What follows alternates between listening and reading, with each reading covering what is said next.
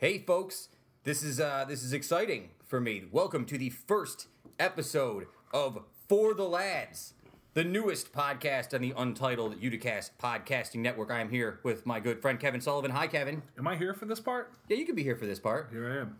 Uh, so yeah, I just want to give you a quick rundown of what you're we're getting into here. Uh, going forward, I'd like to start doing more podcasts about singular, more niche subjects. Specifically, this podcast for the lads, hashtag for the lads, uh, is going to be about my uh, my depraved love of sports, specifically the NBA, baseball, soccer, uh, occasionally football, and golf sometimes. Even though I'm a bad golfer. we Um, should just lie and tell them we're going to do all the sports all the time, so all the sports fans tune in. True. Uh, well, it's true. We are going to cover a wide range of sports, and that's important to know for anyone who is interested in becoming a correspondent, specifically for maybe, I don't know, hockey. Please reach out to us. Send us some emails at ftlmailbag at gmail.com, or you can hit us on Twitter at FTL Sports. But for right now, let's get into the first episode. Because let me tell you, boys, Saturday's for your buddies, but Sunday, Sunday is for the lads.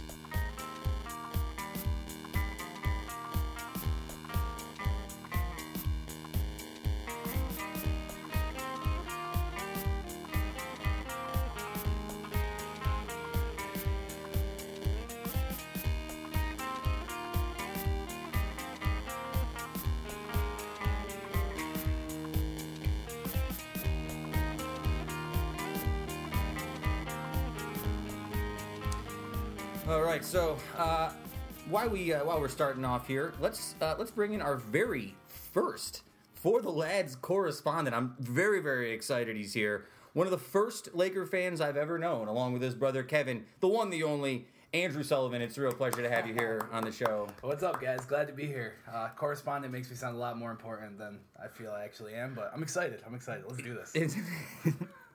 This has been such a dream for me to get back into doing sports podcasting. By the way, before we even get started, like I missed doing my Famo and the Wookie podcast, uh, which apparently has taken on a new life on Twitter in the last couple of months uh, under Dano Dan Avasado, who used to be the Wookie. So you can also follow them on Twitter at Famo and Wookie for some exciting sports coverage. But Kev, how do you feel about this? Uh, I think the biggest story of the day right now is uh, with with this happening, with my brother Andy being a correspondent on the show. This is officially you guys burying the hatchet in the hottest rivalry to sweep the northeastern United States almost ever. This is like Duke and North Carolina coming together to like put together a basketball don't- team. we don't have to talk about unpleasant memories here to start the show off. I'm We're- not over it. I don't know what I can talk about. talking about. All right, boys. So let's uh, let's start off with a subject that we all find very near and dear to our hearts: uh, the NBA, and specifically, we're going to talk about the NBA Finals. Congratulations to the Cleveland Cavaliers winning the 2016 NBA Finals in seven games over maybe the greatest single season team of all time. Until that, the Golden State Warriors. That's the asterisk. Greatest single season uh, team of all time because they did not play well. Um, before we get into the, the game I want to play, I want to ask you this question. This is the question that's sort of been floating around on a lot of sports podcasts I've been listening to. Did the right team win the NBA Finals? Yeah, I absolutely think they did. Um, they came with a game plan, uh, and I know we're gonna get into this further down the road, but the, the Cavaliers have a better game plan. Uh, Whether it be Tyronn Lue or you know LeBron James who came up with it, but they just aggressively roughed up uh, the Warriors, and I think they did a great job. I think what was interesting about this year's finals is you could make the argument for either team being the right team to win. Sure. Like there's such a compelling narrative built up on on both teams that no matter who won, you could ask that question and I think the answer would have to be yes, the right team won. And I think that's why this year's finals were so compelling. You know, the hmm. finals are always pretty good, but this year was one of the great all-time finals and the games didn't really reflect that, but the narratives certainly hmm. were one of the biggest stories we've seen in a long time. Uh, the hot take on the internet has been that the right team was probably Oklahoma City. It seemed like if uh, the general consensus was that if Oklahoma City had beaten the Warriors, they probably would have beaten the Cavaliers in the finals. They seemed like a better team. I don't know if that's necessarily true, but that's an interesting take I've heard a couple times already. Yeah, definitely. I mean, OKC was great. Uh, they were amazing against the Warriors, and to be honest with you, I thought the Warriors were dead. Yeah. Uh, they pulled it out though, uh, and listen, that's why you play the game. There is no right team. It's the team who's uh, standing at the top of the mountain. I think that with Oklahoma City, I think uh, Cleveland got an opportunity to watch that series and sort of like borrow some of the things that OKC figured out with the Warriors. Yeah. But I think if you're going to the finals and it was going to be Thunder and Cavs, that probably is a better matchup just because the Thunder have more weapons ready to stop the the strengths of the Cavs than, you know, the Warriors do. The Warriors live and die on their shooting. And if they don't have that, they don't have big guys that can be answers to not just LeBron, but even guys like, you know, Tristan Thompson had a great series and Kevin Love showed up and everything like that. I think the Thunder were probably more well suited to match up against the Cavs in a mm-hmm. competitive series. Uh, well, that's a good way to start off, guys. Let's get into a little game we're going to play called Trending. I'm going to give you a topic, and you're going to tell me, following the NBA Finals, if this person, uh, organization, or coach is trending upwards or downwards. Let's start with the man, LeBron James. People are calling him the GOAT now. What do you feel like, boys? Yeah, I'd say he's definitely trending up. Uh, Yeah. As much as it pains me to say it, if you've ever followed me on Twitter, you know uh, my hatred for LeBron James. Uh, Yeah. is literally the most insufferable human being on the planet. Off the court, Mm. but on the court, he's the greatest. I think he's the greatest. I think he's up there. Yeah. he's he's definitely he's trending upwards. There's no Yeah. question about that. And he's working his way further in the conversation for greatest. I think he's a kind of a baby on the court too. Like his playing is really good, but Mm. his antics and theatrics and everything like that is always what gets to me. And uh, you and me have talked about it before, and I agree on that. That off the court, I can't stand him, and he's really kind of annoying the way that he acts. But you can't you can't teach what he's doing out there. And the same thing though on the court. There's always been babies. It's just the Mm-hmm. the long-standing thing now in the world we live in. There's just so much more of a microscope. Michael Jordan was a baby. Kareem Mm-hmm. Abdul-Jabbar was a baby. You know, Magic Johnson has moments. They all do it. The one Yeah. Mm-hmm. thing that gets me is the flopping that's become a thing. But they Uh. all complained. Everyone has complained.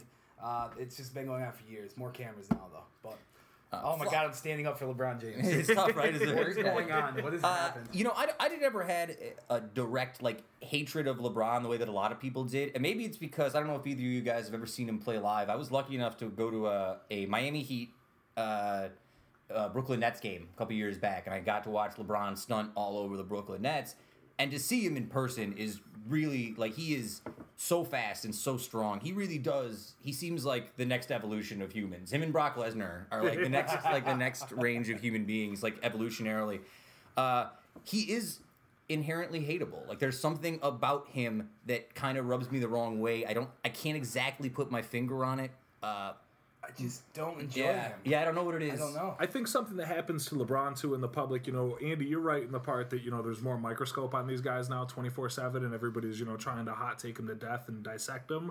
But I think he also has a little bit of that. Talking about a wrestling guy, he's got a bit of a mm-hmm. Roman Reigns effect where it's like a pile-on thing, where like once a lot of people start talking about people enjoy more and more just piling on him, and it sort of snowballs mm-hmm. in this hatred. When like realistically, he's got a couple things you could say about him, but he seems to be a pretty good dude. Yeah. He may have made a mistake or two in his life, but he's been under the microscope since he was what 14, 15 years Yeah. old. That's a it's good that he turned out even half as well adjusted as he did for being in the public mm. eye for that long. I agree. The hottest take I heard this week all over the sports net was is LeBron the the best athlete to ever live up to the hype? Has there ever been an athlete who's lived up to the hype that was put on them as much as LeBron? The only argument I heard was Tiger Woods initially. I, I can't really think of anybody who's not only matched but maybe exceeded the hype that was on him. I don't know if yet if he's exceeded it, but he's definitely been amazing, and he's been told he was going to be amazing since he was 18. So, I don't know. Uh, you guys want to move on to the next trending? Let's move on, and let's Move move. Let's move out to the other superstar of the NBA, who I Steph Curry. Uh, I think. Let's Kev. You want to take the first line on this? Steph Curry trending upward, trending downward. He you you can't make an argument that he's trending upwards. That would I mean there's Yeah. no real argument to be made there, but I think Steph Curry he's trending downwards, but I don't think that means he's falling off. He had to come back to earth at some point. Mm-hmm. You can't shoot like 99% from half court for 60 points a game forever. Yeah. You know what I mean? Like eventually he had to come back down to earth. He had an all-time great historical season. I think he'll be a great shooter in this league for as long as he can hold up and stay healthy. But Mm. I he had there had to be a little bit of regression from where he was. You just can't play like that all the time. He's like a video game. yeah. to your point, he is a great shooter. Yeah. he's one of the greatest shooters of all times. Uh, I think I put I think he's trending down a little bit right now. I think um, both OKC and the Cavs uh, kind of exposed him a little bit. Yeah. They bullied him around the court a little bit. Uh, they made it really tough for him to shoot. Um, you know, I think listen, he's gonna be great. He's gonna break all the three pointer records as long as he stays healthy, which I hope he does. He's super fun to watch. But uh, I do not think he's in the LeBron James stratosphere by any means. No, this this finals hurt him, and really in the last ten minutes of that game seven, it the Warriors, not just Steph Curry, but the Warriors in general looked inept at doing the things that they were good at doing. They looked inept starting from like game four or five. They Yeah. looked shook almost that whole Yeah. series. Like even Yeah. they went up three one, and then I think you know once game five started, game five was that turning point. They went to Cleveland. They lost Draymond for a game, and I, it got in their heads. They got shook up. Let's let's move along to the next topic as well, because training. I don't want to get too far behind, but along the same topic, Klay Thompson. Klay Thompson had a, uh, a- an effervescent Game Six against Oklahoma to keep them in the playoffs. He was like an outer body experience, so good. Mm-hmm. When Steph wasn't hitting shots in the finals, it didn't seem like Klay was there to bail the Warriors out. And I sort of feel like, along with Steph, they're both they both feel like they're trending downward after that game seven. It's weird how much it swings on one game, but it feels like it did.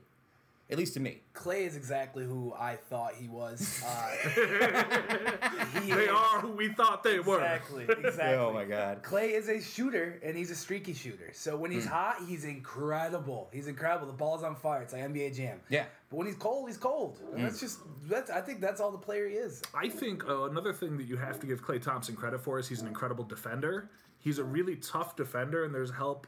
Um, I think I would argue that he's trending up, and the only reason I say that he's trending up is because I feel like on that team he was always Luigi to Steph Curry's Mario. yeah. And I think with Steph Curry trending down, that only makes Klay Thompson look a little bit more valuable because there's a lot more games in this playoffs and in the finals that we can look at and say, man, Klay Thompson took over and won that game. You can say I, Klay Thompson had more memorable games this playoffs than Steph Curry did, Yeah. and I think that helps him with Curry coming back down to earth. I think that levels the playing field between those two a little bit, so that they become a little more on equal footing. So I think as long as they're on the same team, if Curry's going down, Thompson's going up, and vice versa. Uh, let's let's do a broader approach here. After this NBA Finals, are the Golden State Warriors as a franchise trending upward or downward? Oh, absolutely. I think they're going up. They are Yeah. right now. They're the place to play in uh, California.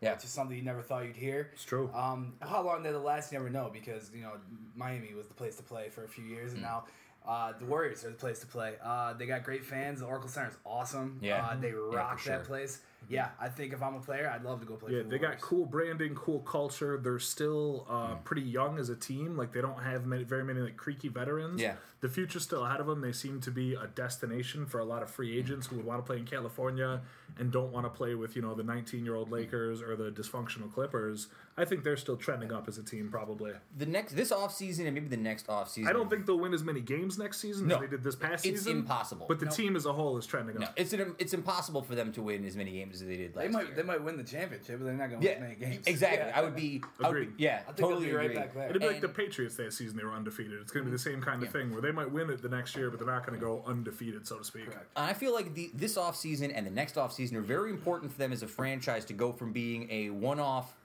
uh, championship team who had a nice little run going to being an established franchise. They're going to want to bring new players in. They've seen that they have holes in They this team to fill now, Mm-hmm. and they should fill these holes. They just need to make smart decisions. Right. Um, I think that'll actually be helpful for them in the long term. Like one of the silver linings of them losing this finals, Hmm. I think if they had won with this team and gone through with this magical season, they would have been too hesitant to make changes that are probably necessary. Hmm. And so I think now that they lost, they have a little bit more nothing to lose, so they're not so committed to keeping every single player on the Yeah. team. And so maybe they make an adjustment that they actually needed to make that helps them. They wouldn't have done if they had won Yeah. the championship with They, this they team. need they need a bully that isn't uh, Draymond Green because Yeah. he's Yeah. way too important to the team. He's way too good. They need a Yeah. guy who doesn't really matter. You know? yeah, Charles Oakley. They Yes. need an Oakley. Charles Oakley. Uh, I guess same question. Uh, Cleveland Cavaliers as a franchise trending upward, downward. Uh, Andy, you want to take point on this one? Yeah, sure. Uh, I don't.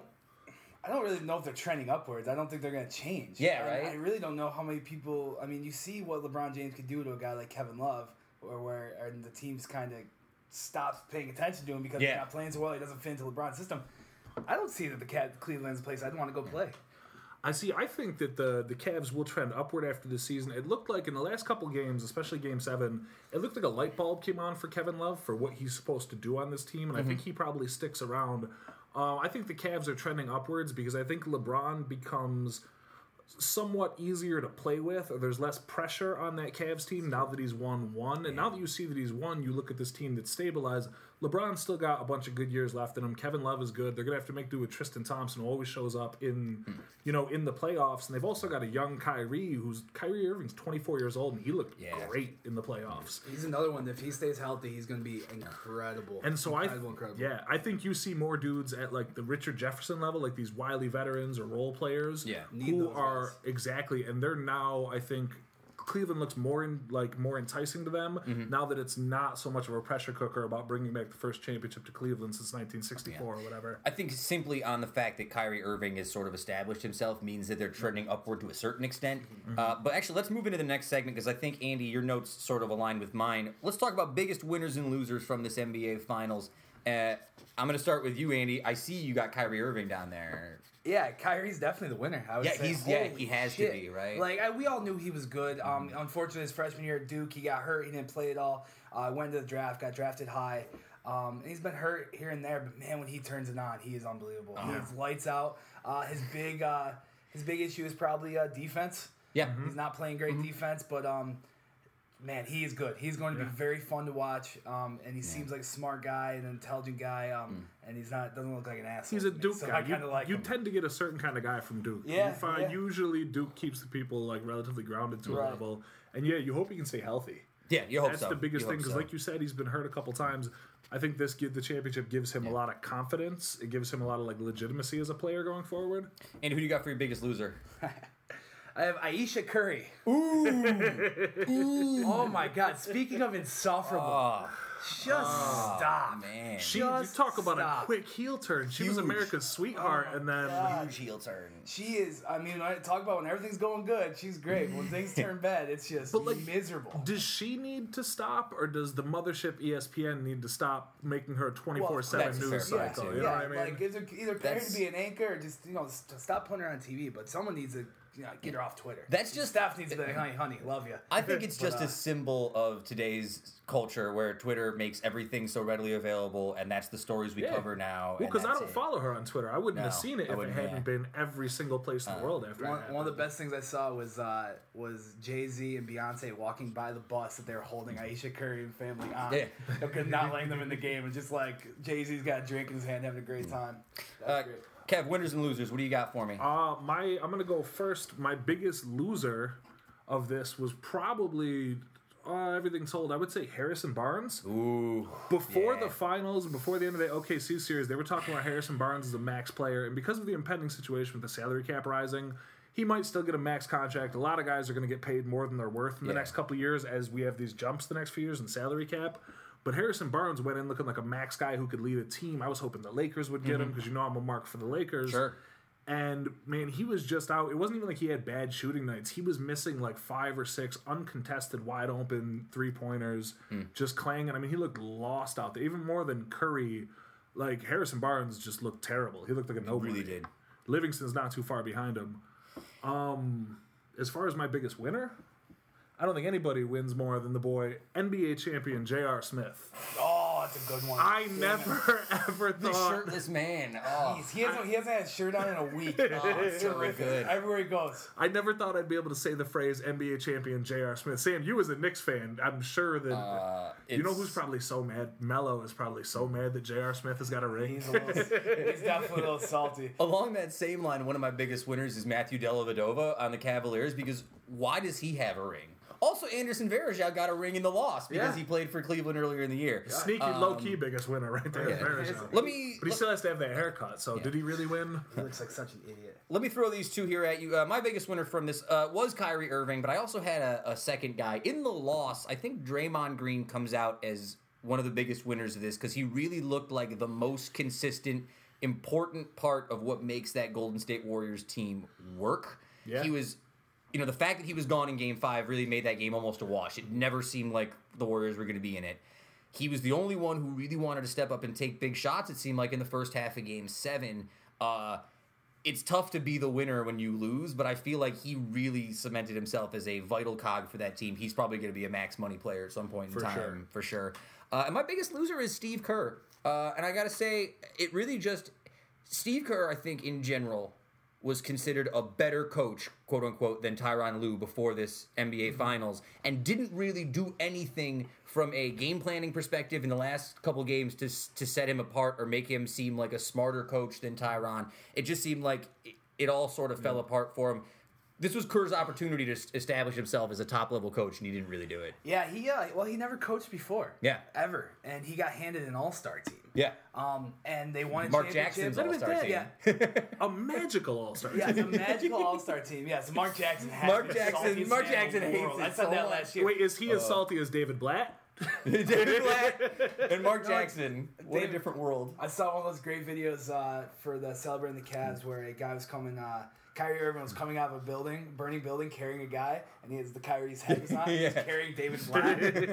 so it's bad. But um, yes, then Steve Kerr had, was gone half the season. Luke Walton coached them. They won every freaking game, and uh, well, good for Luke Walton because he's now the head coach of the Lakers. Good for the Lakers. Leading us back to the promised land. I think yeah, it's uh, Kerr. I think got exposed a little bit in Yeah. the finals. Like Yeah, for sure. Kerr. I'm not saying that Steve Kerr's a bad coach. No, you no. can't win all those games in the championship the year before and go this far while being a bad coach. But I think, especially this season, with the way the Warriors started off and were going, I think Kerr did a lot less coaching and a lot more like, all right, Steph, go score 30 in 10 minutes. Yep. That'll be mm. fine. Yeah. Like when you have a guy like that, you don't really have to coach. When mm. he's jacking up from almost half court and consistent on him, you don't have to coach that guy. No. That's not X's and O's. That's No. not running plays. That's run a base pick and roll. The second he gets half an inch of mm. daylight, just let him chuck and he hits them. The dogs are barking, and my 16 ounce beer is empty. So let's uh, let's take a break before we go into the next segment. Before we go, I just want to ask you guys one theoretical question: If Draymond doesn't get suspended in Game Five for the dick The, gig, the Warriors are the champions. Yes. the Warriors Warriors win, are- right? It seems like they win in The five. Warriors are the Agreed. champions. Okay. Well, it just took the air out of The their sails. momentum, the psychology, like it just the intangible effect that he has, yeah. The season is over, but we're not done talking about the NBA. We'll be back in just a minute to talk about all the hot off-season action. We'll be right back.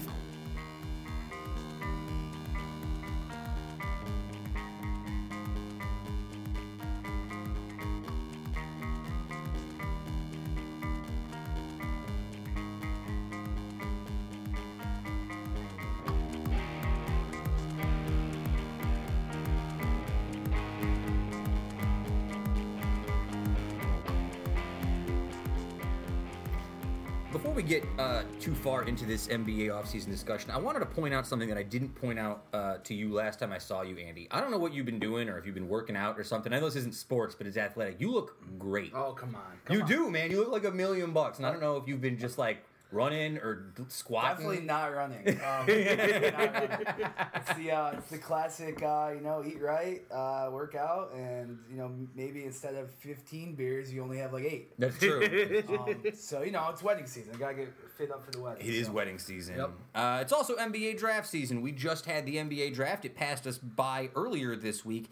I got to tell you, uh, as a guy who likes the NBA as much as I do, maybe it's because I'm a Knicks fan.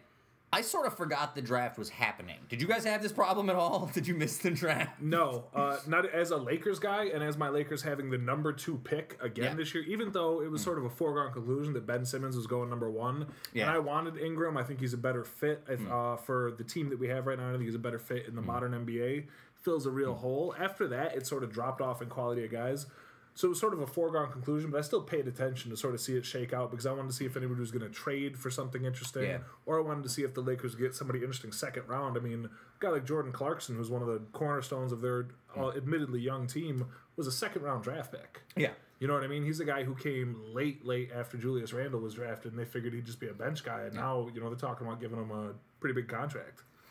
Yeah, the uh, the draft was a little uh, kind of boring this year. The only reason I knew what was going on was, uh, you know, me. I'm a diehard Syracuse basketball fan, so Yeah. I want to see where Malachi Richardson will go. Uh, when number 22, he ended up on the Hornets. And I then, like that, uh, by the way. Well, that's cool. Yeah, yeah, yeah. It's nice. Yeah, I it's like good to see him go. Of course, I would love to see him stay at Syracuse. He's a phenomenal basketball player. I think he's gonna be very good. And then Michael Gbinije, the Yeah. senior, uh, he ended up going number forty nine Detroit. to Detroit. Yeah. Yep. And uh, so that's literally the only reason I was checking in. So Yeah. um, really excited for those guys. But other than that, the draft was not very interesting this year. I think the general consensus about the draft is that 2017 is the year that's going to be the hot draft. That's the Harry Giles and uh, John Jackson year that they're going to have those three guys from Duke. Uh, It's it- next year will be much more interesting. again, as a Knicks fan, I didn't really care about this NBA draft. I am intrigued. When do you guys get a pick again? Like 2025?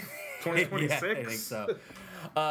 I like Ben Simmons. Uh, I haven't watched a lot of him in LSU, but it seems like he's the most exciting player available. Uh, you guys can fill me in on Ingram though. Like, what do I expect from Brandon Ingram? What kind of player is he? Do you guys have any like? Yeah, I've I've watched a bunch of um you know how ESPN does those sports science videos? Yeah, yeah, I like those. They did one on Ingram that was amazing. It makes him look like a robot velociraptor that plays basketball. Like it was Nice. He's got a huge, huge wingspan, so he basically plays the three. Um so he's a small forward. He's pretty good at defense. He's a very good shooter. Mm. He's one of those guys who fits with this modern age. We've got like the three and D guys basically. Yeah. And um he is pretty skinny for a Mm. young dude. Like Yeah, he's, he's, good. gonna have to pack on some pounds. He's definitely gonna have to put on some muscle. I was reading an article probably on Bleacher Report or something where he was talking about yeah, I'm just like eating all the food I can get my hands on and going to the gym. So he's a skinny dude. He'll have to grow into that body, but he's uh he's gonna be I think he's gonna be a great defensive player for us because he's got such a long wingspan and can sort of like, you know, spider all over guys Yeah. and stuff like that. Uh, so unless you guys have any more hot takes about the draft, I'm going to move into some of the trades. We can start talking about that. Um, I guess let's get into this Knicks trade. Uh, you guys can't see it on the podcast, but in the studio there is a bottle of Dewar's White Label uh, next to the uh, the computer. I brought this out here for a reason because I knew we'd be talking about the Knicks. Um, So you have to drink whiskey when you talk about the Knicks. well, this is Scotch, The mix, but Scotch whiskey, Scotch is whiskey. blended Scotch whiskey. But yeah, I just I'm a little depressed about Those are the Dewar Knicks. sponsorship. I know, right? Well. Dude, it's an IPA. It's an IPA. So it is. Uh, okay, look. So the general here's the trade. The Knicks get Derrick Rose, uh, Justin Holiday, and a 2017 second round draft pick from the Chicago Bulls for Robin Lopez, Jose Calderon, uh, Jerian Grant. Now, I don't hate this trade. Hang on one second. Drink it down, buddy. Oh god, it's so gross. Oh, it's so gross. Uh, hot? It's You so hot. hot oh, it's so It's hot. gotta be hot. Savage. warm. Um, first off, as a Knicks fan, I have no faith that this will work because nothing works for the Knicks except Porzingis. It's the only thing that's worked in like ten years. And it's, only worked for one season, so let's just. But trying to be unbiased, I do think this is actually a pretty good trade for the Knicks. I don't think for look, the Derrick Rose the Knicks are getting in this trade is not all-star level Derrick Rose from 5 years ago. Yeah. I do think he is a step up over Jose Calderon or Jerian Grant, who I did like, but not enough where I think I'm going to miss him now that this trade is over with. I do like getting a draft pick out of it. Uh, I do. I don't know much about Justin Holiday, but what's driving me nuts across the internet is all these like Homer Knicks fans. As a Knicks fan, drives me nuts. These people who are like, check out our new big three, like Carmelo and Derrick Rose and Porzingis. I'm like, one of those dudes is a second year player, and the other two are old and hurt and not very good anymore. So this big three is not so big. It's like a average three. I need. I the, feel like. I need the term "big three eliminated from sports. For- Could- yeah, can we get rid of it? Sick of big Yeah. three. Oh, Like, it's the oh, worst. It's their big three. It's their big three. Yeah. Uh, yeah, it should be an interesting one. Uh, Derrick Rose is not who he used to be, but he, he was at one time the greatest player in the NBA. Yeah. Um, for a season or two.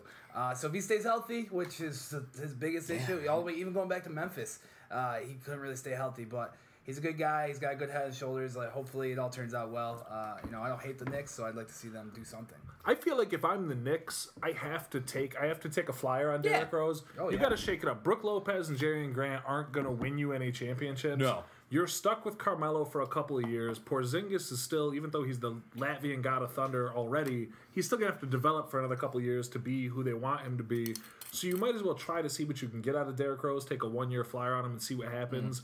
What I hope to see happen, as somebody who appreciates the dumpster fire that is the Knicks, I really get a lot of joy out of the Knicks dumpster fire. Yeah. I desperately want them to sign Dwight Howard. Oh, Oh, oh They God, have- no. More Dewar's. Oh. Oh, yeah, keep, keep I want to see the mess. Like that's exactly what it's about. Is I want to see what happens if they do that. Oh, God. I gotta say, a lineup of Derrick Rose, Carmelo Anthony, and Dwight Howard would absolutely go undefeated in like 2010, 11. Yeah, yeah. If we could turn back time. Right. Oh, I can't recover. Oh, I hate joke. I hate. You know they might though. I know they might. That's what drives me nuts. Like D- Dwight Howard has been. I hate to use the word a cancer, but he is a terrible like chemistry guy. And every team he's ever been on, he's lazy. He's kind of a goon. He's like a crummy version of Shaq with no like swag. And you're He going to sucks. send him to the biggest, most vicious, toxic media market in the entire They would country. eat, it'd be like Randy Johnson all I over was again. say They would Ra- eat Randy Johnson. him alive. It'd be, it'd be. I think it would be even worse. Um, All because right, actually, no. For the entertainment factor, put Dwight Howard in New York. It's gonna be Absolutely. fantastic. Oh, it would be a Bring him in. yeah. It'll be hilarious. It'd be wonderful to oh watch. my god, I it'd be don't- miserable. I like, I love watching the Knicks just be a dumpster fire. It's, I think it's maybe it's the Lakers fan in me. I don't know what it is. I just like watching the suffering and the torment because it's like it's like a it's like a train wreck. You just can't look away. You did go to your first Knicks game earlier this year, though. What My you think? first NBA game. That was great. Yeah, it was uh, it was awesome. I want to go to all the NBA games. I, if I lived somewhere, I would try to get season tickets if they weren't like prohibitively expensive. Like try to sit expensive, all the way yeah, up somewhere. It was a blast. It was crazy to watch, even though I mean it was the garbage time Knicks playing some other garbage time team that I don't remember. Yeah, The Bucks, maybe Bucks. they played the Bucks. They won. And even watching Carter like, Williams on the Bucks. Carmelo had a good That's game. a great team. MCW, yeah, he's a stud, dude. something like that. But it was crazy even watching like the most B list guys on both of these teams, like how fast they were. Oh, like, to watch fast, the game dude. in real time So was really impressive. Uh, so let's move on to the other trade, the other major trade of merit this week. This was the trade with the Magic and the Thunder. Uh, Serge Ibaka going to the Magic in exchange for Victor Oladipo. Uh, I'm going to screw this up. Domantas Sabonis? There you go. Perfect. Domantas Sabonis, the number 11 pick, That's overall 11 Our pick. Venus Sabonis' son, I believe. Yeah, right? I think it is. Yeah. Uh, and another guy I didn't know to the Thunder. Uh, I feel like this is kind of a win-win for both teams in a weird way. You don't think so? You're shaking your head at me. So I, I am shaking my head. Uh, this is uh, a huge win for the Thunder. Huge. Huge win for the Thunder. you don't think it's a small win for the Magic? Not really. The Magic. Serge Ibaka has been trending downwards for two seasons. Mm-hmm. Serge Ibaka is a one-year rental because he's got one year mm. left in his contract. And Serge Ibaka, they're not even contending for the playoffs. They're at the bottom of the barrel. Serge Ibaka doesn't bring them close to the playoffs. Even if he did, he'd give them an eight seed. They're not Yeah. getting anywhere. I don't think losing a guy. I mean, they have kind of a logjam at guard, and they've mm. decided that Oladipo isn't their guy. Which Yeah. you can make the argument either way. Uh, Victor Oladipo, I've liked him a lot. I saw some special on him on TV like the year he got drafted a couple years ago now, and I was watching it. It made me like him, and I always paid attention to him. And he's such a great defender. Yeah. he's an incredible, like filthy lockdown defender. He's a super young guy, and his offensive game is only getting better. I think that probably if I'm the GM in Oklahoma, I'm planning for the fact that you have to make backup plans in case you lose Durant, Westbrook, or Yeah. both in the Yeah. next two years.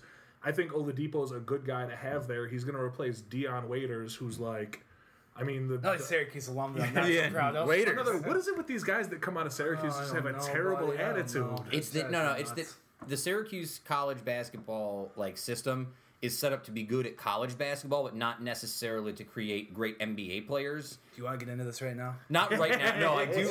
I We do. don't, But we, we're don't have, we don't have that kind of time. no, we don't have that soon. We were, we're definitely going to talk about this soon, as you are our official Yeah, Syracuse but- Orangeman but I will say though. Victor Oladipo uh, is going to be a fantastic player. He reminds Yeah. me a lot like Kawhi Leonard. I don't know if he'd be as good as Kawhi, but you know, physical, fast, Yeah. strong, gets to the basket. Yeah. And he's one of those guys who's never going to be a flashy like a Westbrook, like oh holy shit, Oladipo Yep. scored fifty in three straight games. But he's going to be one of those guys who like you'll go back and look at a team that really achieved something and be like, man, they couldn't have done it without him. Humble, quiet, does his defense, does his work. Simmons had a good point in his podcast about Ibaka that I didn't think of till real uh, till just after this happened.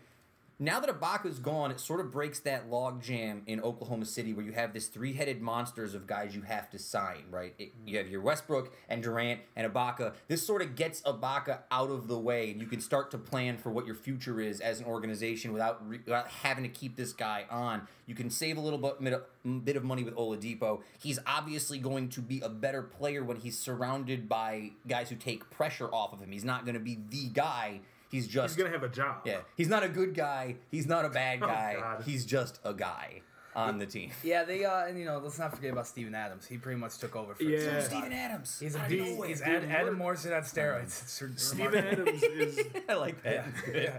Steven Adams is the only guy uh, who came out of that Harden trade who ended up being anything. Oh, man. And I think the emergence of him this year makes them. Uh, it's a little bit easier to get rid of Ibaka when you've got a guy like Adams waiting in the wings. Who Yeah. not only is he good on the court, but he's a good guy for like team morale. Like having this wacky Australian lunatic with a I need, mustache. I need everyone that's listening, and you guys do me a favor. You Google the Adams family. They are the largest people on the face of the planet. there, there's like Uh. 14 of them, and they're all like seven foot. Women, children, everything. They're You gotta huge. take a look at Is- these It's- people. it's- Is Steven Stunning. Adams a top five center in the NBA right no, now? No, absolutely not. No. Really? I don't think so. No. not yet. He might be. Soon. He had a dope playoffs and a pretty yeah. good season. No, but he like, might be. I mean, not right now though. I know we Let's, live in a uh, hot take culture where yeah, everyone has the yeah, best yeah. after one game. One thing I did want to say real quick before we jump on. Sure. I think another thing I was reading, they were saying that I think uh, Oklahoma dodged a bullet and made a smart move with this trade is, like I said, Ibaka's contract is up after next year, and Hmm. all indications say that he was getting. Because you were talking about that three-headed monster, Yeah. like that the dreaded big three, that term that I think we all agree that we hate. Hate terrible. it's the worst. Um, Ibaka was the type of guy, uh, according to all accounts, who didn't really want to be behind two guys. He Yeah, didn't want to sure. be like that background. I think, I mean, I think he's fucking insane. Like he's never going to be the star on a team. But so he was probably going to leave anyway. So if you can get a guy like an Oladipo for a guy who's going to leave you, you have to Yeah. do that trade. And I think that's a really, really savvy move by those guys. Well said. I do think, in general, even though I don't think it's a, I think Ibaka will be uh, successful in Orlando. I think he will be a fine player. I think you'll see his numbers not go down there. I think they'll go up maybe. I don't think it's a. I think the Thunder did win. I think he'll in get this garbage yeah. time numbers. Though. Yeah, yeah. Like he might get some stat pad numbers, but he's trending down. Let's move on to some guys who have not moved around yet, but some names I've seen thrown around in the trade market. Let's start with Kevin Durant. He's the hottest name, potential free agent. He's already got meetings lined up with the Warriors, the Spurs, and the Thunder, uh, all of whom I could see an argument for. Uh, Andy, let's start with you. If you're Kevin Durant, where are you going in the offseason? Uh, I'd absolutely immediately throw out the Spurs. They're just too old. There's no sense in sticking Really? around there. I think so. I'm Interesting. Kinda, I'm like, yeah, I'm out on the Spurs. I think. I, like mean, it. you have Kawhi Leonard, um, but they're trending down. If we're gonna keep talking about trends, Yeah. The- I the, think that's a fair point, man. Big time trending down. Uh, don't have interest in them. Uh, if I'm Kevin Durant, and I'm certainly not, uh, I would like. I'd probably stay at Oklahoma, man. I want to Mm. start. You know, go Mm-hmm. with what I started. Uh, if you go to the Warriors, you kind of sold out like LeBron with going to the Heat, and like Yeah. just went to an already great team. Um, I'm sticking with the Thunder, and also I think he gets the most money out of the Thunder. So Yeah, you know, Yeah, sure. he does definitely. They've got his bird rights. They can give him more money. Um, obviously, Kevin Durant. What I think he should do is probably sign with the Lakers for very little money. Sure. Yes. For his for the rest of his career. Yes. Yes. Uh, lifetime contract with the Lakers, barring the smart move. Um, I think the Spurs, the Spurs would be a decent move for him because I think that would be a passing of the torch, kind of. Hmm. As these guys like Duncan and everybody fade out, you could sort of go into the system, adopt it. You've got Aldridge, Leonard. Uh, How much, how much longer is Pop gonna be around? Who knows? But Mm. Pop, Yeah. but Pop is grooming these people. Pop has built true. a culture over Yeah, twenty that's years. true, Like that's it's true. It's going to be hard to shake. They're not just going to Yeah. get like some like random dude who screws it all up in the first year. Hmm. But I think all things being equal, I think he probably has to stay in Oklahoma City. Yeah, I I, mean so, too. anywhere else you go, because if he goes to the Warriors. Which I think the Warriors would be better, and if they have an opportunity to get great. him, they do. Because no matter what, you never say no to Kevin Durant They if you can win, they get win him. 80, 82 games that season. Oh my You know what I mean? I'm calling it right now. But at, the, but at the same time, he would have to go there and he would have to adjust who he is and what he's about. I think what it all comes down to, at end of the day, he probably stays in OKC. But I would have to imagine that him and Russell Westbrook have had some long conversations over dinner and you know just hanging out and being friends on the same team. Um, like if Westbrook has said to him privately, like, "Hey man, I'm definitely probably going to get out of Yeah. here." Next year, after when I'm when my free agency is up, I think then Durant goes. But if he's talked to him Westbrook's like, dude, stay, I'll stay, let's do this, then he probably stays. And I'm sure that they've had conversations that none of us are privy to. Sure. That probably really affect what he's going to do. Isn't Durant's from Washington too? Isn't he? DC He is. area? Yeah, I mean, that would be a good. That would be a gr- I read. I read John today. Wall. Oh, I read oh, good. today that he won't meet with them. Yeah, he Oh, won't. really? He's not He won't be interested. with the Knicks either. Which I I saw duh. somebody say today that he was going to meet with the Knicks, but it was like a For poor what? source. I don't know For know. what reason? Because he wants to play with, with that core of Dwight Howard and the I- ghost of Derrick Rose. I love the, my oh. Knickerbockers, but D- Kevin, don't make that mistake. Just Oh, I know go he's not somewhere going else. to. Go somewhere else. I thought buddy. you meant me. No, I'm you like, meant Kevin Durant. I mean, You don't want to see, Listen, I'll don't play want to for see the a good Knicks, person KD. make that horrible mistake. If the Knicks want to give me the league minimum of nine hundred and fifty thousand dollars a year to go take garbage time minutes in the garden, Guka could Call start for me the up. Knicks. Zach Guka could still start for the been Knicks. saying I've this been for saying it 10 for ten years. years. Uh, all right, so uh, here's a couple other guys whose names have been thrown. Let's start with Demarcus Cousins. Do you guys like Demarcus Cousins, Boogie Cousins? Any- almost in spite of myself. yeah, I kind of like him, right? Like I, I know dig it's him. like uh, he's the ultimate heel. He's the bad want- guy. I yeah, like he kind of is. Yeah. I know that the Knicks have gone on record saying that Joakim Noah is their primary free agent mm-hmm. target, which makes sense because he seems like the kind of guy the Knicks actually seems could like get. a Nicky guy. he seems like the so, Knicks he's can get him. got that Knicks. Like, I I've would- hated saying he's got that Charles Oakley thing. I would love Demarcus Cousins in the in New York. I just feel like it would be such a toxic mess. Oh it my would be God. it would be so entertaining. And I just want them to be entertaining, guys. We should make up a starting five for like the worst teammates ever. Just like who would be, just like what? Just imagine uh, that. But we're getting there. We're actually getting close with uh, this Knicks team. We've well- we've, we've dreamt up. Is there there's got to be a team out there though that sees the value in a player like DeMarcus Cousins. There's got to be some franchise in the NBA who can do right by him that's not the Kings because he seems to be wasting his time in Sacramento. I agree. I agree. Right? Uh, For sure, Sa- Sacramento's a mess. That's not. T- Sacramento's only starting to slide down into the abyss right Yeah, now. yeah. Like I I think he has to get out of there to start over, and you have to put him in. You know, you send him to the Knicks. It might not do him bad, Right? To be exposed to Phil Jackson, Right? Phil Jackson seems that's to why be I was to chill people out a The little bit. Yeah, Spurs. Well, Pop. Yeah. Well, Pop would turn him into an all-star. Mm-hmm. He might be. I, I feel like uh, the Spurs and Pop might not be as gentle No, as like a Phil Jackson would be. But like um, Phil Jackson has wrangled a lot of people. I think he goes somewhere. I don't. You know, he, there's been a lot of talk about him to the Lakers, hmm. and I think about it as a Lakers fan. I don't know if I want him on the Lakers. No. I mean, it's tough to say no to a guy at that level, but I feel like that's a lot of like young guys who have quite an ego and swagger about them, Yeah. and it could all go very wrong, and then we turn into the dumpster fire next. Uh, the other uh, the other story I heard this week is that the Bulls have been very very up and down about whether they're going to keep Jimmy Butler. Now I don't know how you guys feel about Jimmy Butler. I do feel like he's kind of underappreciated. He might be one of the more exciting young players. He wasn't as good last year as he was the year before, and he was playing for a contract, I think. But he's also he's a super young guy who's shown flashes. right? Here's my thing though: if you're the Bulls, if you're getting rid of Jimmy Butler, what do you? What does that mean? Like, Are they done? Why, why you're even play signifying next like year? that's what I mean. Like you're Exactly. you're completely starting um, over. I'm, I don't see why you get rid of him. Cancel the 16-17 season for the Bulls. Guys, it's a lot of talk about the NBA. Before we take a break, we'll go on to the Yankees in just a moment. One more. You want one more? Go I ahead, just want to tell you because we were talking about the Knicks. You know who I would not be surprised to end up seeing be a New York Knick this year? Who? I would not be surprised if Pau Gasol ends up on the New York Knicks this year. Mm. Eh. I think Pau Gasol, Yeah. he, he still gets decent minutes. He's got a great relationship with Phil Jackson. He's a European center who's played in the NBA for a long time, so he'll be a good Ooh, influence on yeah. Porzingis. He knows the triangle. They're trying to build a culture of around there, and he's going to want to go somewhere where he knows people and is comfortable playing. I wouldn't be surprised to see the Knicks end up with Pau Gasol. I don't think anybody's going to want them as much as him, and I don't think there's a better place for him than the Knicks. That's my hot take. I'm Good calling it for the season here. I like that. Uh, before we Well go to, out. before we go to break, guys, uh, way too early call. Who's winning the 2017 NBA title? obviously the Lakers. Uh, barring the Lakers, um, Cleveland Cavaliers. Cleveland Cavaliers, huh? Yep. I'm back to back. I'm always Mm. I'm always a guy who says you can't bet against the incumbent champs generally. Um, so I like the Cavs, I like the Warriors, and I like the Thunder if they figured it all out and keep it moving with some of the parts they've got.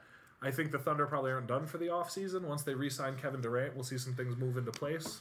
I think the Thunder are my dark horse. I like I- o- I like OKC over the Cavaliers in six. I, I do. I like it. I- Over the last 40 minutes, I just become a Cavaliers and Dude, LeBron you James love. fan. I think you- love After like 10 years of just hatred. I think because that's What is it- happening? All It's right. a t- it's a t- hot summer. I It think is. they- so It's hot, hot in here. My so favorite hot, spot. guys. if the Thunder keep Durant, more of these guys who are free agents are Hmm. going to want to go play for the Thunder, and they'll have an even better team moving forward. Let's uh let's take a break, guys. I think we covered the NBA really well. We'll be back with some more off-season stuff next week. Uh, we're gonna take a break, come back, and we're gonna talk about a grab bag of subjects. Just a moment for the lads.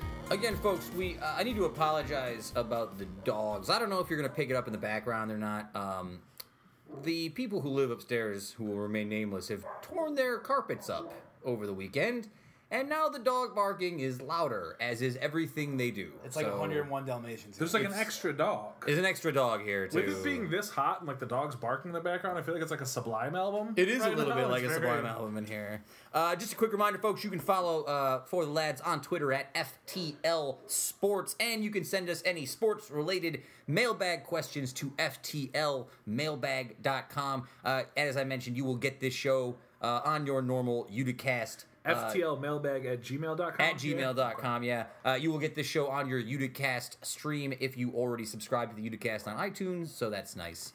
Uh, it'll probably also show up on all the other stuff that we do, so people will be very surprised when there's a miscellaneous sports podcast. Um, all right, so I want to talk about something that I did. Today. Wait a minute, we've got here the ice cream Ice cream man? Is the rolling ice cream man coming? the studio. You know it's I gotta go. Yeah. I gotta go. All right. Um, so uh, earlier today, I was prepping the show, and I was sitting around with Kev, and we were uh, watching the Euros. And uh, for those of you who don't know, there's a soccer tournament going on right now, the Euros. Literally getting- nobody knows. nobody knows. We'll get to that in the next segment.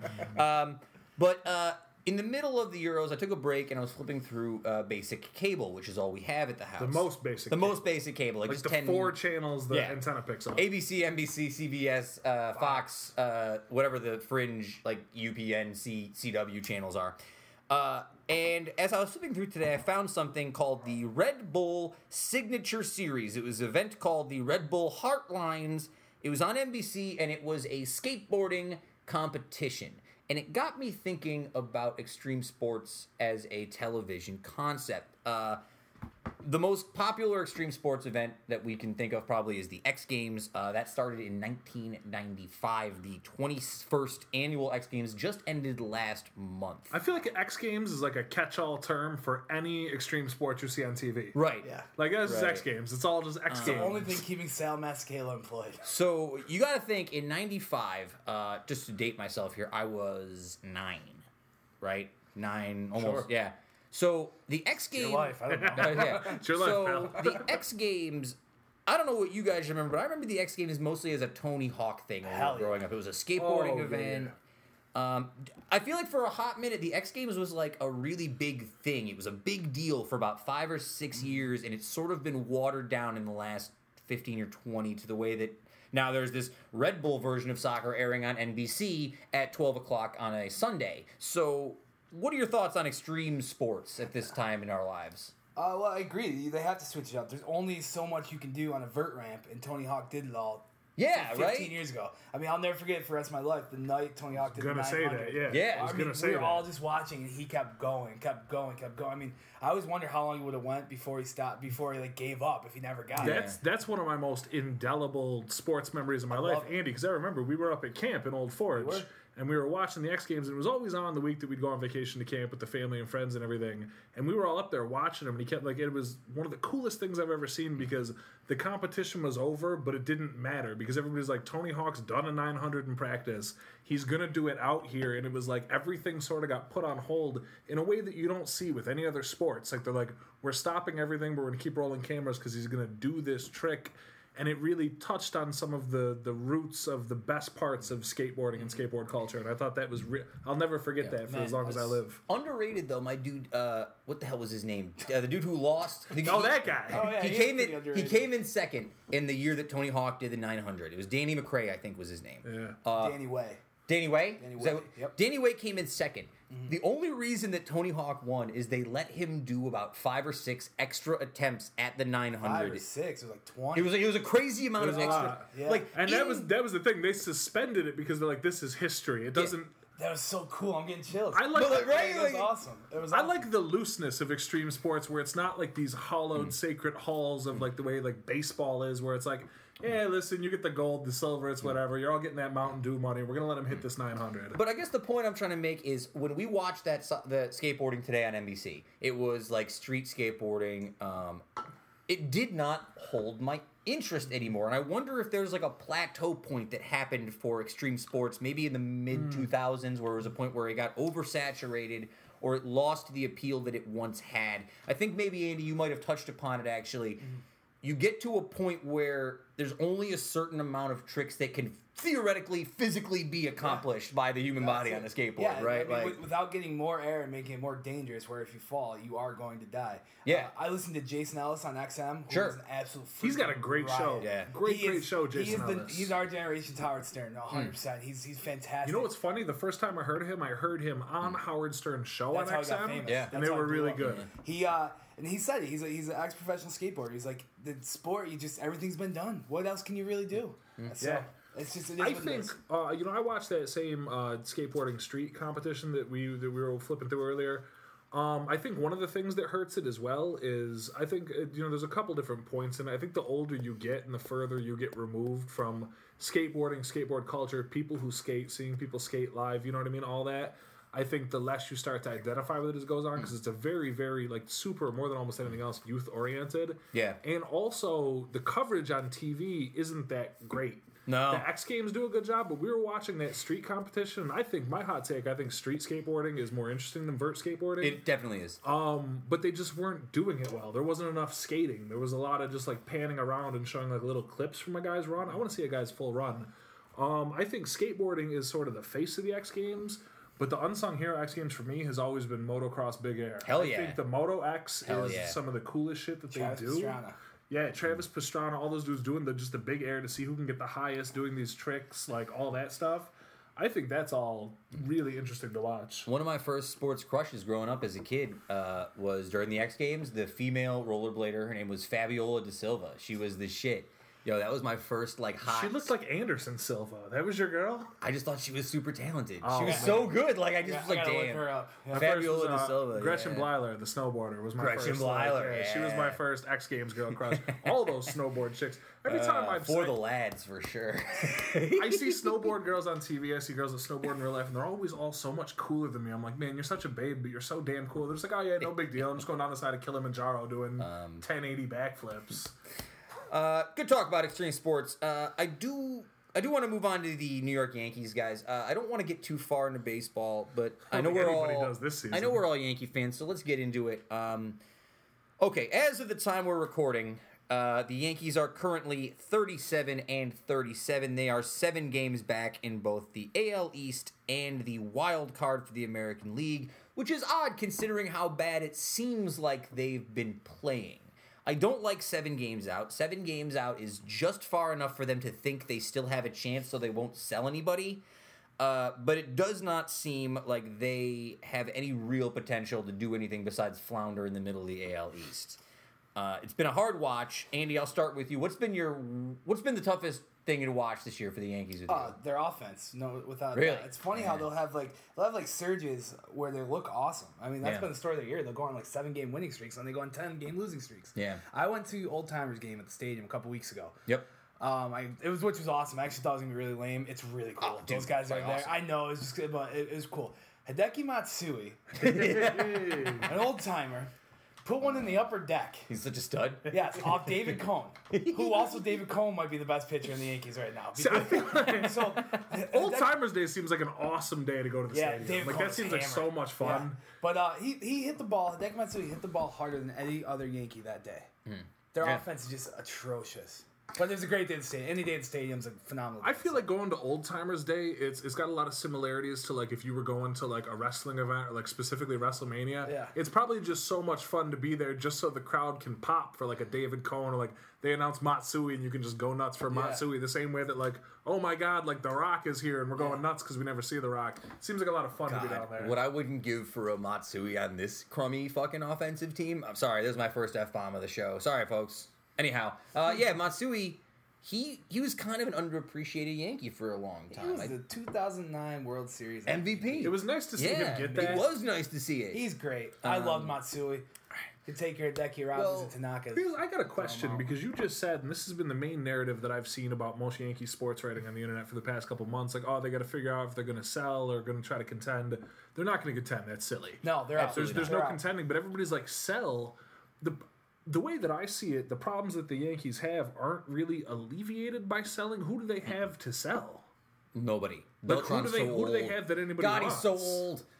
Um, Who's for sale besides that bullpen, which is the only good thing about the team? I know. Who are you going to sell? Uh, let Really? me let me throw this out That's here. That's a real question. Like who? Uh, well, the pro- it's not who you're gonna sell. It's who is actually who who who. Uh, it's who's actually sellable as a product. Carlos saying. Beltran has had a solid season offensively, I guess. In theory, I don't have his stats in front of me, but it seems like he's been a big part of the offense. No one's buying Carlos Beltran. He's 62 years He's old. he's a 62 years old. Yes, is very fair. Yeah. Uh, I don't see the only bright spots offensively I've seen on the Yankees this entire season have been Gregorius and Starlin Castro. Agreed. That's Yep. it. The only two guys who seem like they have Starlin any- Castro is a great baseball name. What a phenomenal baseball name. Oh, so good. Uh, but my biggest. Uh, let me ask you this question. You guys know about Aaron Judge, right? Yankees prospect. a bit. Uh, six home runs in his last seven games in AAA. He leads the uh, whatever the, the Florida League is in home runs. Do you think it's time for the Yankees to start bringing up these prospects and making a real go at the future? What position does Aaron Judge He's play? an outfielder. Uh, yeah, you could probably find room out there. The thing, the, the here's what I was going to say with the Yankees. Where I said selling doesn't really help them. The Yankees have an unavoidable situation where for the rest of this year and next year, they have to ride out four or five huge contracts for guys that don't really produce. The Yankees will not have a chance to be a real contending baseball team hmm. until Sabathia, who's looked amazing this year. Good for him. That warms my heart because he's always been a oh, good dude, and it's great to see him come back from like rehab and all that. But even still, he's an old guy. He's got to get off the team. Sabathia, Teixeira, Beltran, Arod. I don't want to talk about hmm. Ellsbury because it's terrible, but. Those four guys specifically have to be gone before we can do anything. Yeah. Because you're not going to put them on the bench. You're not going to release them, so they have to be out there in some capacity, and you can only carry so many guys in your roster. I say you bring up Judge just to make the Yankees somewhat more appealing for our dear friend Bryce Harper. Sure. Oh, Bryce Oh, Harper. guaranteed Yeah. future Yankee. I can't wait. Uh, I want to run through the, the rotation with you guys very quickly because it seems like an issue that's worth talking about. I know the offense is bad. I know that they don't score runs, but let me let me just throw this at you guys. Uh, Masahiro Tanaka is our number one starter according to have MLB. stats? I have stats. You're gonna do yeah, stats. I have stats. Thank We're gonna you. do This is stats good. very quickly. I was concerned if you didn't have stats. Yeah, no, I got stats. All right, so this is from MLB.com according to their depth charts. This is the depth chart for the Yankees pitching rotation. Tanaka, number one, is 5 and 2 with a 3.01 ERA, 75 Ks in 98.2 innings pitched. That's not good enough as a strikeout rate for an ace number one starter on the Yankees. Let's move to Pineda, who has been a goddamn train wreck. Uh, he's three and seven with a 5.51 ERA, 96 strikeouts in 83 innings, but that is a huge drop off from the player we expected to get need- coming out of last season. I need him to bring the pine tar back. How about it? Get the pine tar back on your hell? hand, buddy, Dude, until they that- catch you again. That was crazy a couple years ago. joke. Like Pineda's been really, really up and down. He'll show flashes of brilliance, but he obviously it's been long enough. He doesn't have it together. He's No. never going to be the guy we want him to be. See ya. But what I want to say real quick because we didn't have FTL Sports back when this was going on. That pine tar thing was one of the craziest things I've ever seen in sports. It's pretty weird. Like he was so pretty weird. So flagrant. He's like, I'm just gonna put it on my face and nobody else can. I'm like, where is your Oh, mind? it blends in with my skin. It's There we cool. go, yeah, ahead. not even close. Let's move on to the next guy. This is my dad's favorite New York Yankee for some reason. Wait, Uh, can I guess your dad's favorite New York Yankee? Sure. Uh, it's a pitcher. We know that. So it's got a. Does he like Nova? Is he a Nova? No, he doesn't like Nova. He does not like Nova. He likes Nathan Eovaldi, or as Ah, I you call him, Kyle Farnsworth 2.0, because that fastball is like a laser. It doesn't move at all. It's straight down the, the, the pipe and ready to get hit. That's why he's 6 and 4 with a 5.02 ERA, 70 strikeouts, and 80 innings pitched. Uh, Eovaldi makes me angry because he's the kind of guy you look at his intangibles. He's a young guy. He's got a great fastball in terms of speed. He's got like he's he has upside, but he cannot put it together. He's he's so Kyle Farnsworth. It makes my brain hurt. It gives me a migraine thinking about it. Uh, I'll move on to Sabathia, who out of nowhere is the best pitcher on the staff. He's 5 and 4, 2.71 ERA, 59 uh, strikeouts in 69 innings, but it seems like he's worked into that weird Mike Mussina late era of his career where he's learned how to pitch uh, with his brain as opposed to his body. Yeah. He's really uh, He's also not shit faced on the mound anymore, which is probably time for him. well, that's true as well. Uh, the other thing I had Listen, heard though, David Wells. David, I was there for just fine. I was there Yeah. for that perfect game. I was So there- are we. you I know. too. We were all there. We were all there for the perfect game. I yeah, for fucking the lads. Let's go. So we're Four- gonna do I didn't know you were there. coming Dude, up. my stepdad. I had and no idea what was going on. I Not a clue. My, I said to my dad, "It's my first Yankees game." I go, "Are all the games this crazy?" My dad's going nuts. I Mine got too. hugged by a stranger On, in New York. in New York. on a few, it wouldn't be the last time. Take a shot. um, whiskey. on a future episode of this show, I think we should do a segment where the three of us talk about our memories of our like. That was my first Yankees game Yeah. too. David Wells' perfect game. We will talk about that. Uh, and let's move on to Ivan Nova, five and five, five point one eight ERA, forty four K and sixty four innings pitched. Uh, it just didn't work. I liked Nova. I thought there I was did too. upside. I- I hope so. yeah. Done. I, uh, I say we take the entire rotation, just send them right up to the farm. Where's We can run- Severino? Hurt, I think. Hurt, Severino's yeah, hurt. he's hurt. He's been a bu- he's been a bust He's- though this season he's too. a though. mental case, Yeah, that one, yeah. The Yankees are all well. He's a young guy. You hope maybe he gets better. The Yankees are in the. It, you know, you said Tanaka, and it's such a weird sucks. thing because he was so good that first year, but he has that impending injury. Like You he know it's knows, coming. everybody knows. Uh, it's it's a medical fact that at some point his elbow will give out and he mm. will need Tommy John, mm. and so he's so like careful and weird. And he was so good when he started. Mm. Yankees have such a terrible track record over the last ten years or so of like different free agents and foreign signings. You guys remember Kagawa? Yeah, You remember Kagawa, like Chin yep. Ming Wang's freak injury I he didn't never hate came back Kagawa. from? I didn't hate him. Hideki Irabu. Uh, oh, he was the not start of it. He was the first one. He was the first. But like they've got such this long track record. I'm like, man, this Tanaka guy is finally going to pay off, and he looked incredible. But now it's a weird holding happens a lot pattern. with the with the Japanese pitchers. Daisuke Matsuzaka was one that he kinda the fell Audubon. off. the Yeah. argument with Japanese pitchers is that in general the Japanese league does not hit as well as the American baseball as MLB does. So Yeah. the idea is it is a pitcher forward league. The hitters they are facing are not the quality of Right. the Bryce Harpers and Mike Trouts of Right. the world. Uh, I think that's where you see the big drop off with Japanese pitchers. in- America. That's yeah, what it's that's true. what It just- happened. it is what it a dude is. Like Igawa, Dominican he, Republic. he was signed. Yeah, well, yeah, that's fair. He too. was signed in response to like the Daisuke signing from the Red Sox Cuba that now. year, and he had great numbers in Japan. But then he had to come over and pitch to David Ortiz and Manny Ramirez. What are you going to do? Who are you pitching to over there? Like Shinsuke Nakamura? What are you? Buddy, King is strong style. That's our third wrestling reference. This gonna Uh, be fun. We're slowly but surely sneaking it in. We don't want to let the people know in the first episode that this is also going to be a wrestling show sometimes. Well, my other thought is that we should just do a specific wrestling podcast. We'll get into that some other time. Uh, I can tell already from the way this show is going, we do have a soccer segment coming up. We're definitely going to go over what I expected, but that's okay. First episode, we're having a good time. Guys, I have one more uh, theoretical question for you. We're moving on from baseball. This is a game I'd like to start playing uh, going forward called But Is It a Sport? Uh, so I heard an interesting fact today when I was on the internet. Uh, I love the internet. Uh, so in 2012, NASCAR, as an organization, stopped releasing attendance numbers for what they're doing in terms of average uh, attendance per event. Okay. Uh, at that point, it was at 140,000 people per event. That's average. Uh, however, it was 40,000 people down from 2011. A 40,000 person average attendance drop from 2011 to 2012, and they stopped giving attendance reports.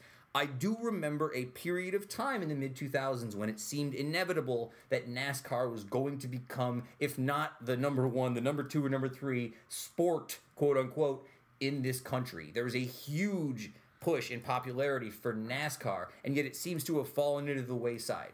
That is not what we're here to discuss today. What we here, what we're here to discuss is whether or not NASCAR is a sport. No. Andy, wow, no, right off the bat. No, you know what? It's, it's Uh. a really cool hobby that these guys have. Um, uh, I mean, certainly, who wants to drive cars really fast? Uh, my future Oh, father-in-law actually went to um, what's it called, Pocono last week, Yeah, two weeks ago yeah. with uh, my future brother-in-law. Uh, he's a big NASCAR guy. Um, it's a blast. Uh, my boss has been there. Yeah. It sounds like it's something really fun to go to. You can get start getting drinking beers like five in the morning. People tailgating. always say stuff like that, but I feel like if I'm going somewhere and having beers, I'm having a good time anywhere I go. True. So of course it's Very fun to go true. to NASCAR. I have a good I'm time having everywhere. beers, having a good time right now. That's a hell of an argument right there, Cal. That's a good point. um, Uh, I don't know. No, uh, no, it's not. It's, It's these guys not- aren't athletes. They're not athletes.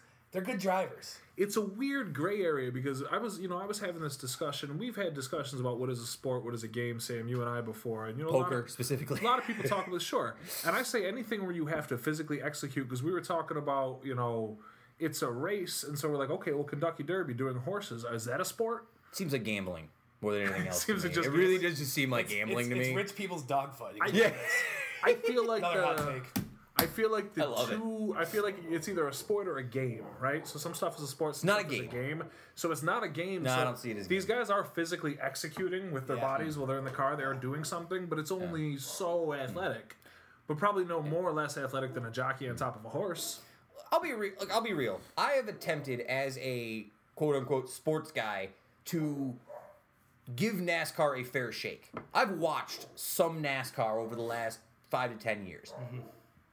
I do understand that there is a certain physical prowess to making a 200 mile an hour car go where you want it to go in high speed. in 110 degrees probably in those suits. The biggest problem I have with NASCAR has always been I don't find cars going around a track to be enticing television to watch. You don't see the drivers doing any physical prowess. You don't really hear them talking to their pit crew. You don't hear the interesting details of NASCAR that make it interesting when you're watching cars go in a circle for two and a half hours. It doesn't sell me as an exciting thing to watch. That's why I can't really call it a sport. Although I do think that NASCAR drivers can be considered athletes, if that makes any sense, because it does take a certain amount of physical prowess to make that car do what you want it to do. That's a big roundabout. I agree. I don't. I'm, I stopped listening. That was a pretty good. no, no, you're right. I agree. But Kevin and I actually, our father took us uh, to vacation to Daytona years ago. I think Really? I was probably like 12. I was in like ninth grade, so you yeah, were probably I was young like, as hell. tw- yeah. And uh, we actually went to the Daytona racetrack. If you're ever in Daytona, you go. It is awesome. The whole place is really, really cool. They take you out on like a golf They take cart you out and you go track. on the track. and the walls, you literally have to crawl on all fours to get on the turns. um, really, I remember cool. Dad talked about that the rest of the vacations. You, the walls, they're just so slanted. Walls, you wouldn't believe it. The walls. And then I watched the Daytona 500 a few weeks later. Dale Earnhardt got killed in that race, and I was kind of done with NASCAR. I remember that day, yeah. So Uh, do you want to? Before we go, this is a screwed up story. When my dad, u- my dad used to work at the Walmart distribution center in uh, a lot of NASCAR fans out there, I bet. A lot of NASCAR fans out there. My dad came into work the day after the Dale Earnhardt accident, and he was busting chops with these dudes he worked with, and he was giving this guy a hard time. And he said, "Hey, what place did uh, Dale Earnhardt come in in his last race?" Jesus. and the guy like gives my dad this really like he's like, "Well, they gave him this ceremonial like position in the race." My dad goes, "Well, I heard he came in dead last." And and this guy was so pissed at my dad that I shit you not, this is a real story. They when my dad was at work, they took the forklift out to the parking lot and took one of the big things of cling wrap and cling wrapped my dad's entire car. They ran it around like 15 times, like covered my dad's car in cling wrap as retribution for his Dale Earnhardt joke. So, NASCAR fans, I give you props for being so dedicated. That's some real shit. I just want to throw that out there. you. That's hysterical.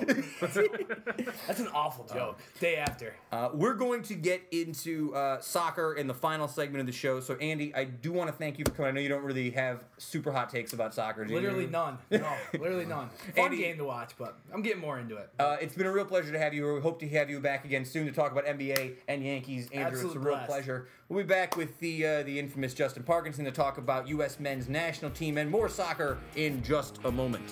Yay.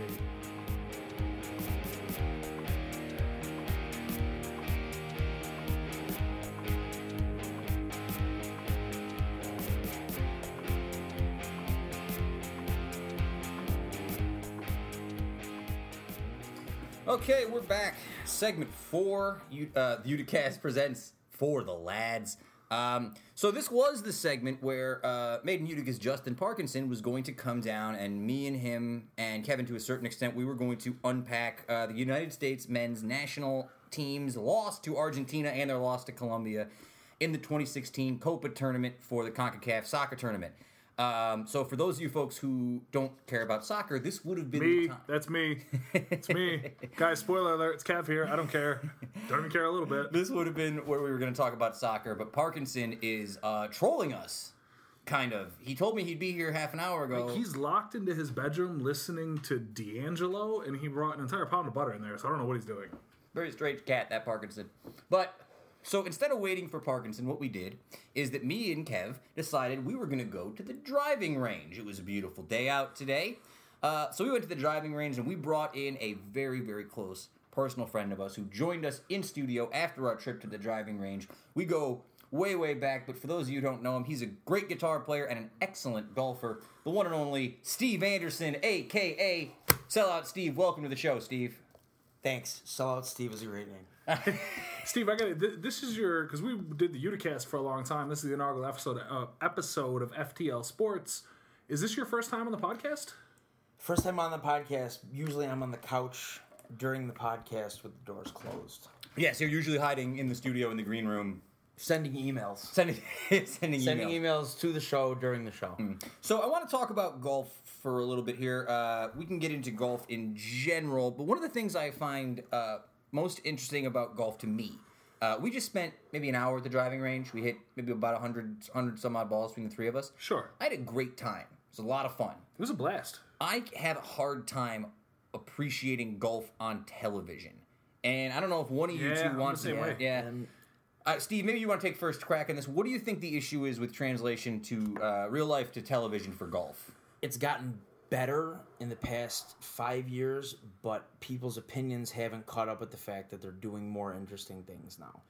There's, there, there, I, you know, it escapes me which course it's at, but there's a par three where they have sixteen thousand people that line the course, and it's the or line the hole, and it's the only hole in golf mm. where you are fully encouraged to make all the noise you want. Mm.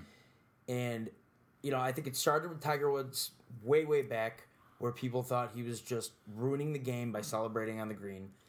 Which, I mean, I think I, think specifically for me because I'm in the same boat as Sam. I have a tough time. Uh, golf is fine. I don't really golf much. I, you know, when we were going to the driving range, I wasn't really into it. Then I got there. I'm like, I forgot how much I like this. I don't play a ton of actual golf because I'm not very good. And it's one of those things where like I could get better, but like I don't have my own clubs. I'm very tall, so I'd have to buy like special clubs that are expensive. And I think golf doesn't translate on TV for me a whole bunch just because I'm not used to being out there in game situations. Like when I go out and I see where the ball is, how it lies, how far it is, that doesn't really have a ton of context for me for what that guy's doing. So I don't hmm. think I have as much interest. Whereas Steve, a guy like you, you play a lot of golf, you enjoy golf, you're pretty good. When you're out there and you see that, you know, a Tiger Woods, Rory McIlroy is, you know, this far away from the hole on a par four, lying at this kind of angle, that means something. And so you probably get more interest out of it than somebody who doesn't play. Does that make sense? it makes sense. It's more the intricacies that I tend to find appealing in the, uh, uh, the backspin on the ball. Now, know, so, stupid stuff like that. But it doesn't translate to TV well for the same reason that hockey doesn't. It's a small thing that you have to keep track of. I'm glad you brought that up, actually, because I think that there have been few sports that have benefited from the addition of high definition television cameras uh, more than golf. The only one I can think of is hockey, because for years, hockey was hard to watch on television. I still can't really see the puck. When No, I watch I always hockey, I had have a a hard tough time time with They following had, it. they had the tracer on the on the puck for a while. Let me take. A, I have a hot take on Tiger Woods here, so let me let me take this for a moment. Um, now, I grew up in the age range where Tiger Woods was the coolest possible golfer. He was when I was in high school. He was the guy who made golf interesting again in an era when golf was really an old Oh, yeah. man's. He was almost the coolest possible. coolest athlete. possible athlete. I think there's no question that Tiger Woods is a lot of the reason that you see so many people. We're all about 30, give or take. One of the reasons you see so many people in our age range picking up golf from such a young age, I think, is because of that Tiger Woods influence. Mm-hmm. I think it. T- I think it ties into the Michael Jordan thing, and I always think about this. Michael Jordan was considered the greatest basketball player of all time for years. Uh, the argument's still out there, obviously. Uh, but I do think that in the 10 years, the 15 years following Jordan's peak as the best basketball player on the planet, there were a generation of young kids who watched this guy play and said, I want to do what Mike does. I want to be the guy who plays like Michael Jordan. I think to a certain extent, Tiger Woods did that for golf. You look at the players who are out there on the PGA right now, your Bubba Watsons, your Dustin Johnsons, uh, your Rory McIlroys. These guys all watch Tiger. They play just like Tiger there's, did. there's a lot of credence to that, and I think that's one of the reasons you see you talk about a lot of these guys who are out on the course, and you look at a lot of the Rory McIlroys, the Jordan Spieths, these dudes. They're a lot younger than the average PGA guy was like years ago when I remember my dad watching golf. They're, that's what I'm saying. There's a reason there's these dudes who are 26 and professionals because they've been playing since they were 10 because of Tiger. it became appealing when there was a generational change from when you had people like Davis Love III, who sounds like a butler, Tiger Woods, who sounds his name is Tiger, and That's you know you. then may- it coincidentally also the same person.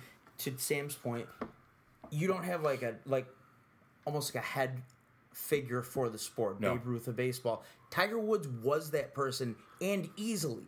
Period. You said something that made me think of a good point. You know, you're like the guy's name is Tiger Woods. That's a really marketable name. Mm-hmm. Like having that nickname, like Tiger Woods. Right? It's not like you know, oh, the world's best golfer, Andre Kirilenko. Yeah. Like Tiger Adam Woods Scott. rolls off. Tiger's really easy. I think that was a big help to him is having such a brandable name. Probably. That, and that helped with the popularity of that too. Because I mean, obviously, that's where people run, and there you go. I see, and here's the thing, and I think it still carries over with me when I'm watching golf today. Like when I watched the U.S. Open last week, I kept thinking to myself, I'd be much more interested in this tournament if Tiger Woods was playing, right? And that's a stupid thing to say in today's era of golf because he's not even in the top 50 golfers in the world right now. I bet, but I still have that mystique of wishing he was out there I think, doing his thing. I think that that's something similar. You know, we we talked about the Yankees in the last segment Mm-hmm. a little bit, and I think that's similar to the way that like I would care about watching the Yankees more if like Jeter and Mariano Rivera was still out there.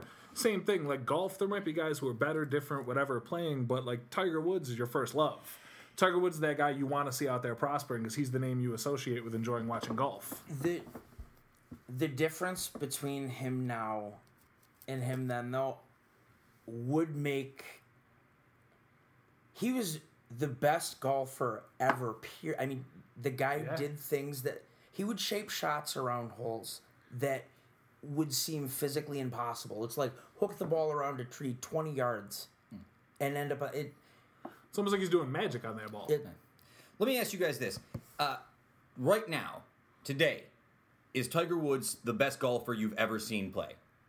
I've ever seen personally, yeah, but he's the only one I was alive for. I wasn't there when Jack Nicklaus was stunting in like the hmm. seventies or whenever he was doing his thing. Sure. He's still the best I've ever seen consistently for a long time.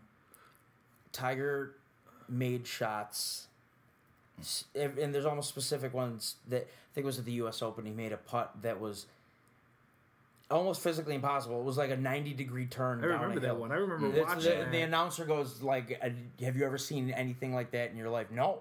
I remember that was one of the few times that Steve, you came to me and you were like, "Dude, you have to see this putt," and like showed it It's to physically. me. It, it, Like the second I saw you one day, I have a question for you. that's why it breaks my heart that Tiger Woods is like it. A genuine. That was my hero. was- And that leads into my question: Have you guys ever seen uh, a larger falling off for an athlete, like a guy go from so far to the top of his sport as far down as he's fallen? Has anybody ever fallen Mm. from grace that hard?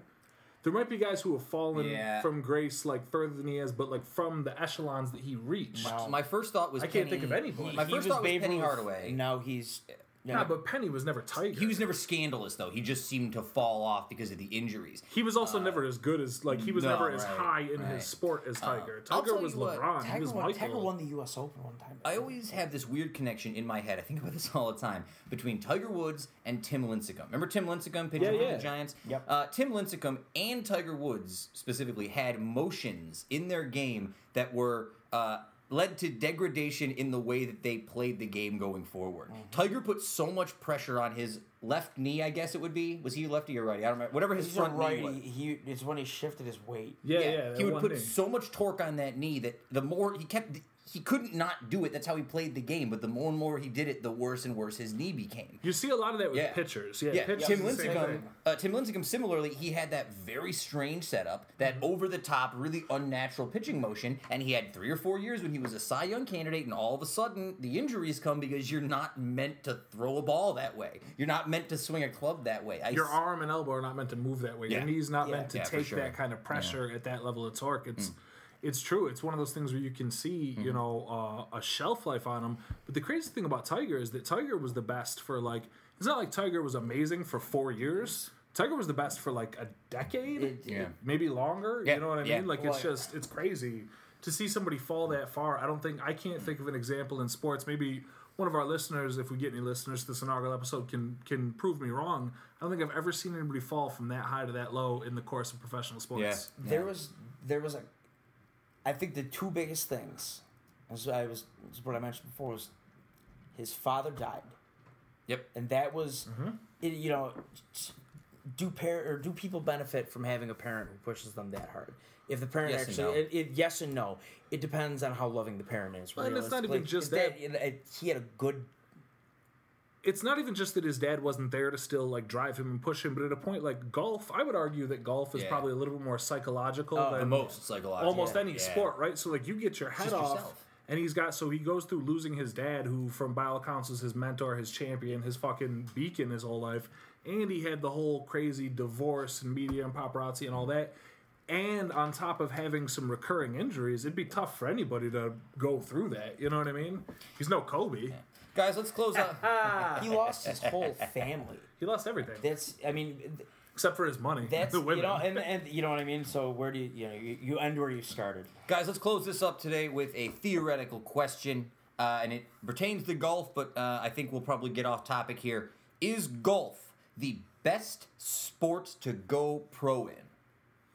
Kev, let's start with you on this one. Um, I get what you're saying because most people golf on their time off, and these guys do it for a living, going pro. And if you can be at the top making the money, yeah. But like by that same token, I'm not gonna say specifically the NBA is, but the the minimum salary in the NBA is something like nine hundred and seventy five thousand dollars a year. Sure. I feel like there's guys in golf who are technically professionals who aren't making close to that kind of money. Yeah, for sure. Golf, if you're upper echelon at golf, yeah, that seems like the coolest. But I still think it would be great to be like a dominant relief pitcher. Mm-hmm. That seems like more fun than almost any of them. I st- here's my here's my hot take on this. Right, the only thing that interests me in golf is the ability to continue making money for decades. Right, if you're an NBA player, Oh, what's, that- your- what's you know your what top though? end? That's a really good point because your career lasts a lot longer. That's right. It's not like you have to retire at 37 like No, a you can basketball player. You can play in the senior PGA tour for another twenty years point. afterwards. You just keep making that money constantly. Our buddy Sellout Steve used to tell me when he got really, like, he started playing golf heavily like five or six years ago. He's shaking ago. his head in the studio. I think I know what you're gonna say, and I think I still mean it. he knows where I'm going. He was like, you know what, man? I like because this is the thing. Like Steve is pretty good at golf, and if Steve were to really spend a lot of time golfing, he would get even better. And he was like, you know what, man? It's probably too late for me for the PGA, but I figured that if I just like practice really hard for the next 25 years while I'm like doing my thing and working. Maybe I can make the senior PGA, and that's my retirement plan is to make the senior PGA. Their job is to do what people plan to do during retirement. Tiger Woods was the richest athlete in the world for being great at retiring. So, Steve, call it right now. You gonna make the senior PGA or not? Oh God, I hope. I can't stress that enough. I hope the emotion came across in that. I mean that. I don't want to do anything with golf. Folks, we took a lot of good video from our uh, trip to the driving range, so I'll try and cut together some video package for all you, so you can watch the lads out there doing our thing, hitting moonshots deep.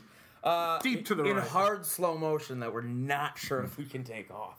yeah, we're still working on it. Uh, folks, thanks for joining us for the first inaugural episode of For the Lads. We'll be back at some point in time soon. Don't exactly know when yet, but hopefully soon, next couple weeks. Yeah, anybody who tuned in, we appreciate it. We're still, uh, this is kind of a test run for us. We're still tweaking with the format, the layout, and working out some bugs and things, what it's going to be. But um, those of us who followed over from the Uticast, we appreciate it. Anybody who's new, uh, we hope you stick with us. We're going to get the format together. We're going to be bringing on all sorts of different people all the time to talk about different subjects. If you think you're an expert in a subject and want to let us know, reach out to us. We'd love to hear from you. Love to have you on the show. It's going to be a little more collaborative than perhaps Sure. our sister show, the. Looking for looking for correspondence in all sports. You think you got Hockey. an interest? Hockey specifically. Hockey. Hockey. Uh, if you got a baseball guy, I'm always looking for non-Yankees baseball correspondents. If you correspondence. really care about the NFL, that'd be good because we so only So only sorta. sorta. We'll Yeah. cynically cover the NFL. Uh, again, folks, follow us on Twitter, FTL Sports. Send us a mailbag question at ftlmailbag.com. I'm sorry, ftlmailbag at gmail.com. I want to thank Andy Sullivan for coming in today, doing excellent work for the NBA conversation and with the Yanks. I want to thank our buddy, Sellout Steve, for coming in, talking golf, playing around with us. Tiger Woods, the world forgives you. Please just shape up. For Kevin Sullivan, my name is Sam Famolaro. Remember, boys, Sunday is for your pals.